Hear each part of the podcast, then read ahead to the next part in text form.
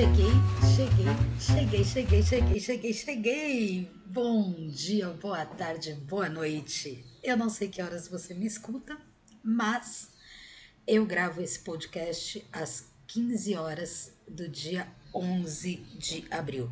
Sim, senhoras e senhores, era para ele ter ido ao ar na sexta-feira, mas não conseguimos, ok?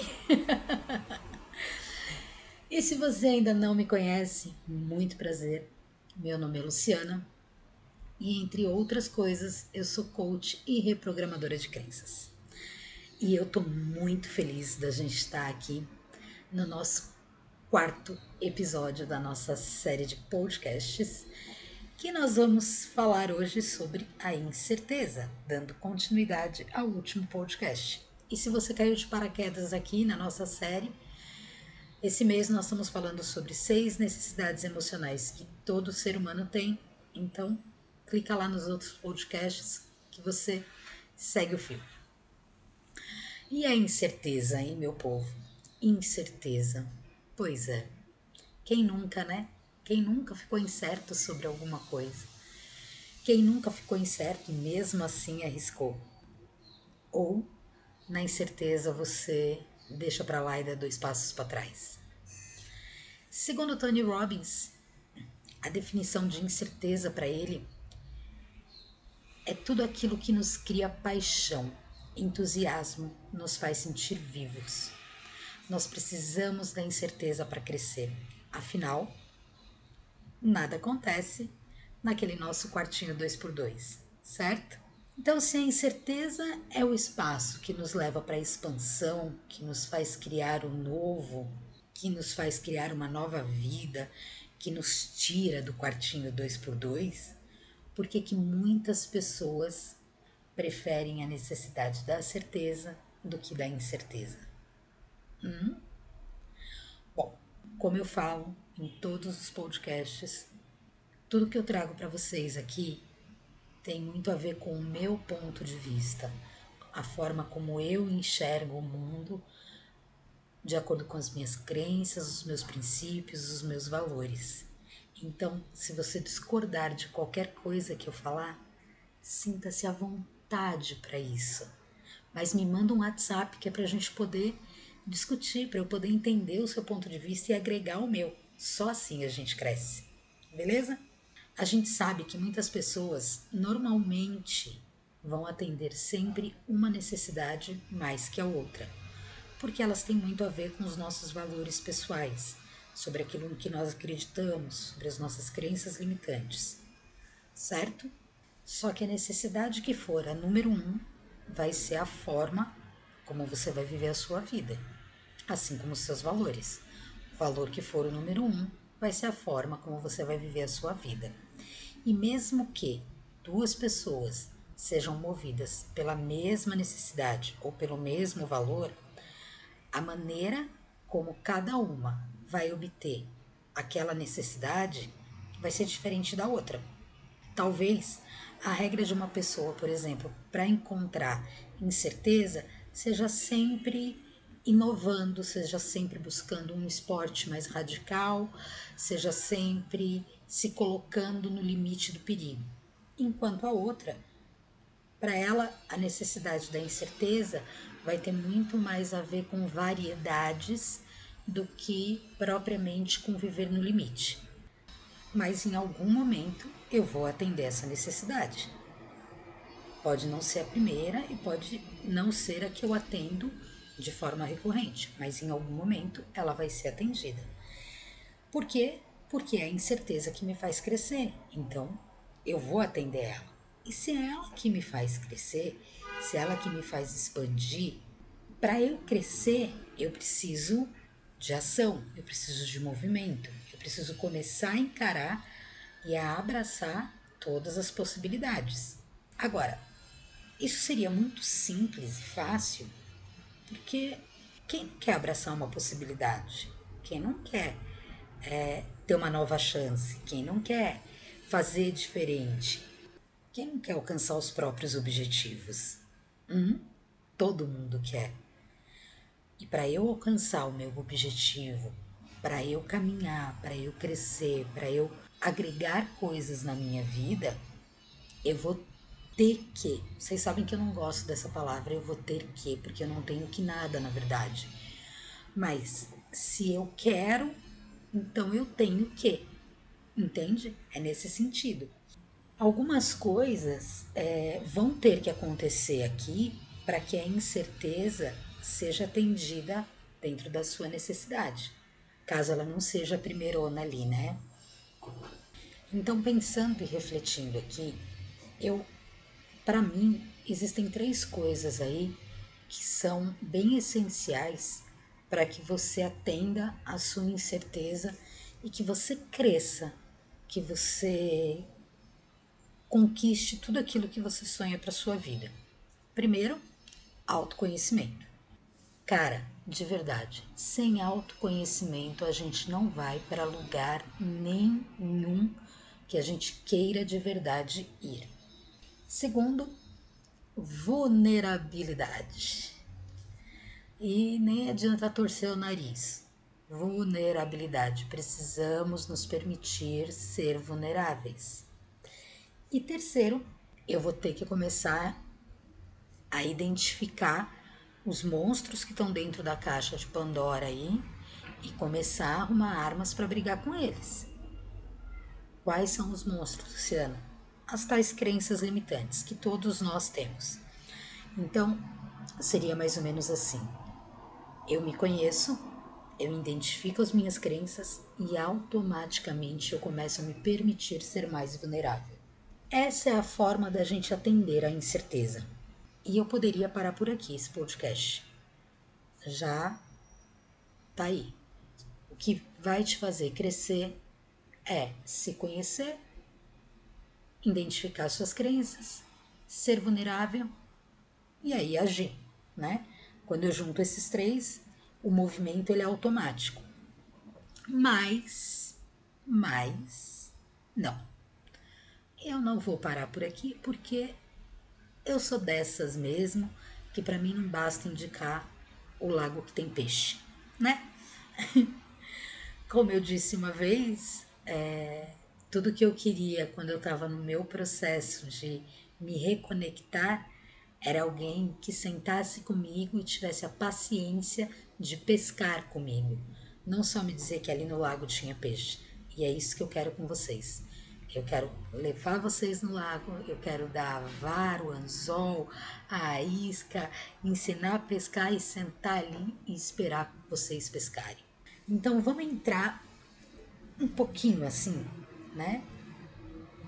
Mais fundo nesses, nesses tópicos.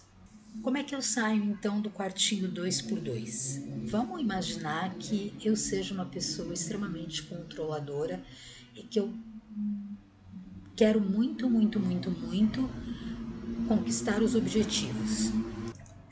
A primeira coisa que eu tenho que saber é se realmente esses objetivos me motivam, se eu realmente quero eles de verdade na minha vida. Se, se eu tô atrás de um objetivo por mim ou se eu tô atrás de um objetivo porque os outros falaram para mim que eu deveria fazer aquilo, porque tá na moda. Então, o se conhecer, o, o saber do que eu realmente gosto, o que eu realmente quero, o que de fato me motiva, o que de fato me impulsiona, o que eu gosto de fazer que me dá plena felicidade. Sabe aquela coisa que você faz quando ninguém está olhando?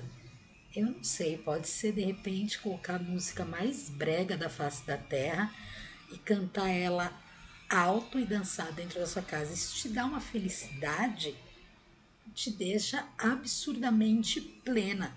Quando você termina, você tá até andando nas nuvens. De repente é isso que te motiva, né? Eu, eu gosto de ser brega, eu gosto de escutar música antiga, né? Não sei. Então, o que realmente me motiva? O que eu realmente gosto de fazer? O, o que eu faço quando se apagam todas as luzes e ninguém está me vendo? Quando você começa a responder esse tipo de pergunta, você começa a se conhecer um pouquinho melhor. E de novo, gente, para a gente atingir os objetivos que a gente quer, esses objetivos precisam mexer dentro da gente.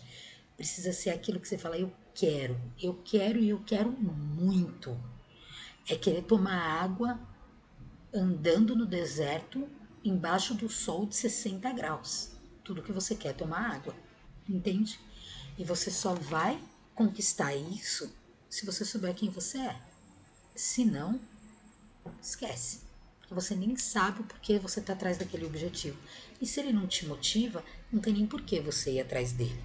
Se o primeiro passo é o autoconhecimento, o segundo passo seria a identificação de crenças. Porque quando eu começo a me conhecer, quando eu começo a entender do que realmente eu gosto, é, o porquê eu estou fazendo aquilo, a identificar os comportamentos que eu tenho, eu começo a identificar que existem coisas ali que não condizem com aquilo que eu quero. Só para vocês entenderem a questão da crença aqui. Vamos supor que eu queira muito, muito, muito me casar. Sou casada, tá, gente? não é a questão. Mas vamos supor que eu queira muito, muito, muito me casar. Só que eu tenho uma crença que diz assim para mim que todo homem não presta. Como é que eu vou casar? Mas eu quero muito casar. Mas se a minha crença diz que todo homem não presta, todo relacionamento que eu que eu arrumar, eu já vou entrar arrumando um pelo em ovo para terminar aquele relacionamento. E aí você, quando você começa a se conhecer, você começa a se entender, você fala assim: "Poxa, mas eu quero tanto casar, e eu não consigo arrumar um relacionamento sério, o que está errado aqui? E você começa a entender que a, a crença vai começar a pular ali para você, sabe? Pô, mas é porque eu acho que todo homem não presta. Mas será que todo homem não presta mesmo? Todo homem, não, não tem nenhum homem na face da terra que não preste. Todos eles, todos, todos, todos. E aí você começa a dizer assim, não, peraí, eu até tive um namorado lá em 1920, que, pô, o cara era legal, o cara era bacana. Poxa, eu que infernizei tanto a vida da pessoa que a gente acabou terminando. E aí você começa a notar os comportamentos e aí você chega na crença. É óbvio que a crença não tá limpa assim para você, que todo homem não presta, né? Ela normalmente tá embutida ali dentro de algum lugar. Ou então, de repente, eu quero muito me casar, mas eu tenho uma crença que diz que eu nunca vou ser feliz. E aí todo comportamento que eu tenho me leva a sabotar meu relacionamento, afinal eu não posso ser feliz.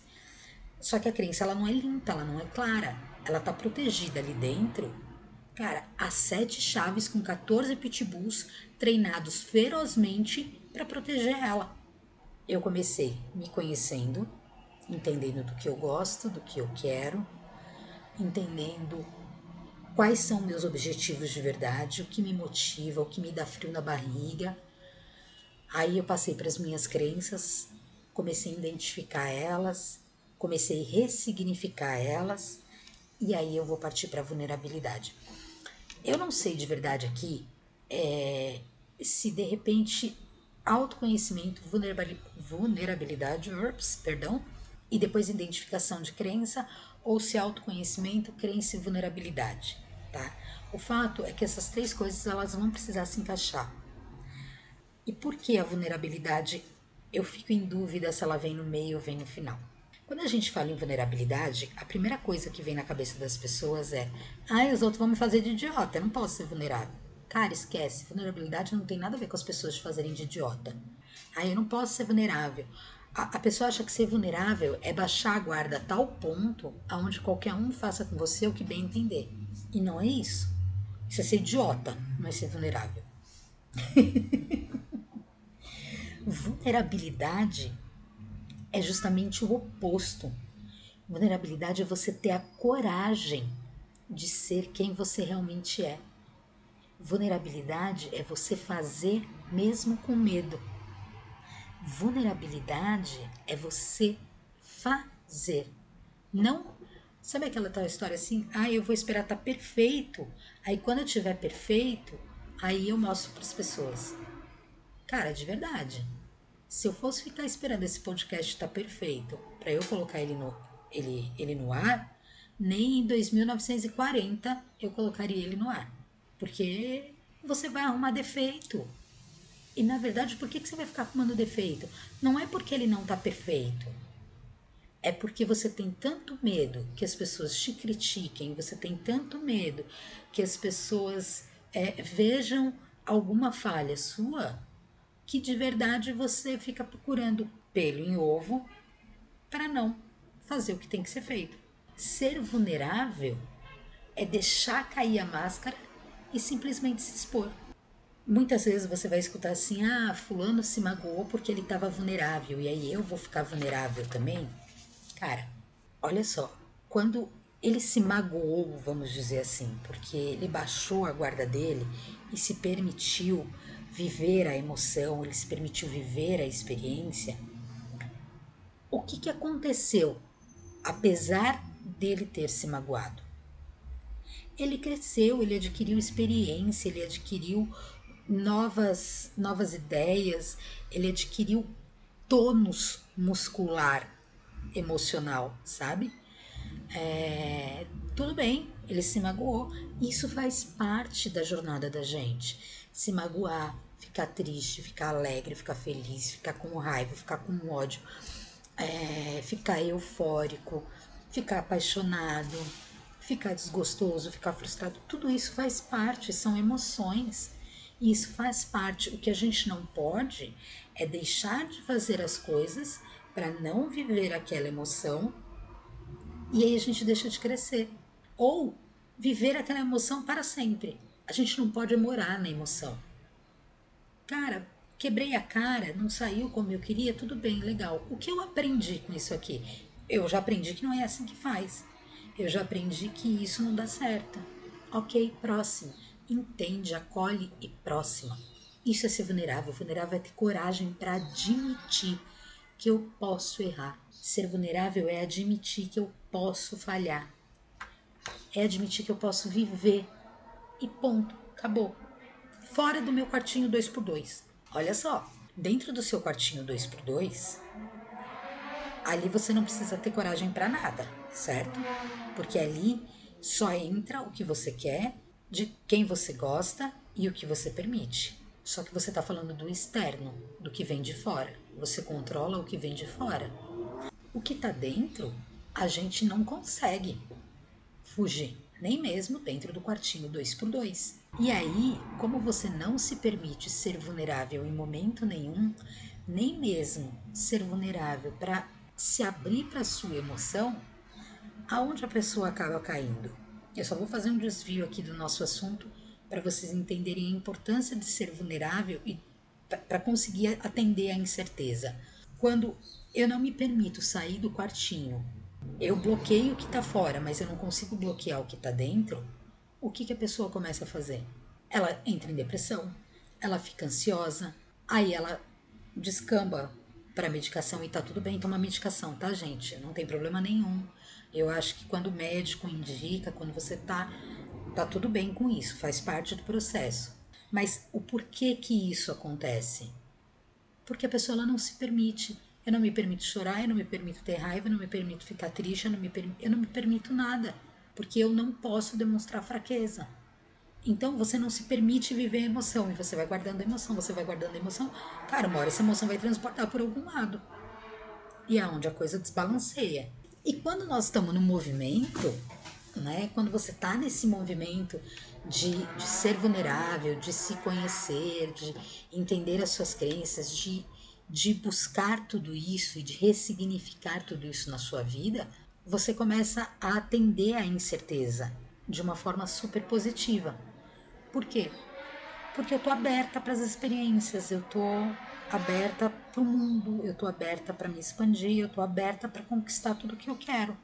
E do lado negativo, não. Quando eu, eu só atendo do lado negativo a incerteza, eu, eu não consigo fazer nada disso. Ou eu vou estar 100% racional, e aí não é certeza, tá? É 100% racional no sentido de assim, me apareceu uma proposta de emprego.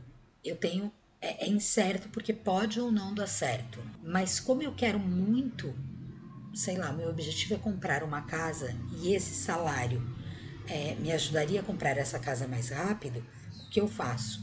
Eu aceito, mas eu saio passando como um rolo compressor em cima de tudo e de todos, porque eu preciso fazer com que aquilo dê certo. Eu não permito que nada dê errado durante o processo. Só que o não permitir que nada dê errado, você não está se permitindo ser vulnerável, aceitar os seus erros. E aí, como eu não quero aceitar os meus erros, como eu não quero nada disso, eu saio esmagando as pessoas na minha frente. Eu atendo a uma incerteza, mas eu destruo tudo que eu vejo no caminho, só para poder alcançar um objetivo que de repente nem era um objetivo assim que eu queria tanto, na verdade.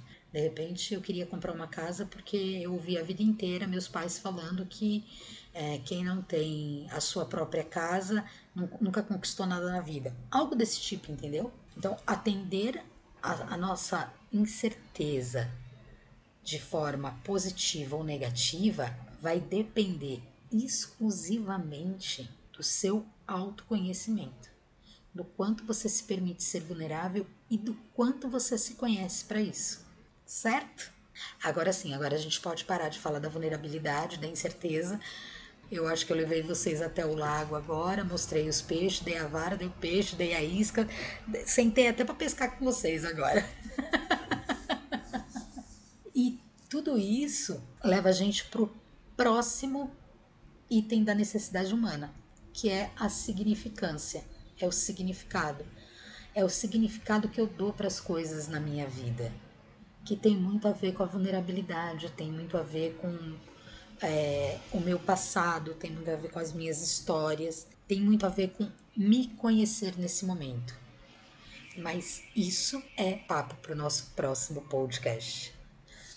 Eu queria de verdade agradecer vocês por ficarem esses 20 minutos aqui comigo, me cederem os seus ouvidos e cederem a moeda mais cara do mundo, que é a atenção de vocês. Não é o tempo. Porque vocês podiam ter ligado esse podcast e simplesmente ter deixado ele escudando. Mas a atenção de vocês, de ficarem aqui comigo, de me escutarem, e eu espero que de alguma forma eu possa ter trazido para vocês alguma clareza, alguma reflexão para que vocês possam também dar o próximo passo de vocês. Espero vocês sexta-feira. É, essa semana teremos dois podcasts então, né? Sexta-feira é Sexta-feira Santa. Eu vou fazer o possível para gravar o podcast, porque eu vou estar fora de São Paulo, mas vou fazer o possível para gravar esse podcast. E nos vemos então, nos ouvimos, na verdade, né? Na sexta-feira. Beijo no coração de vocês, fiquem bem e até a próxima.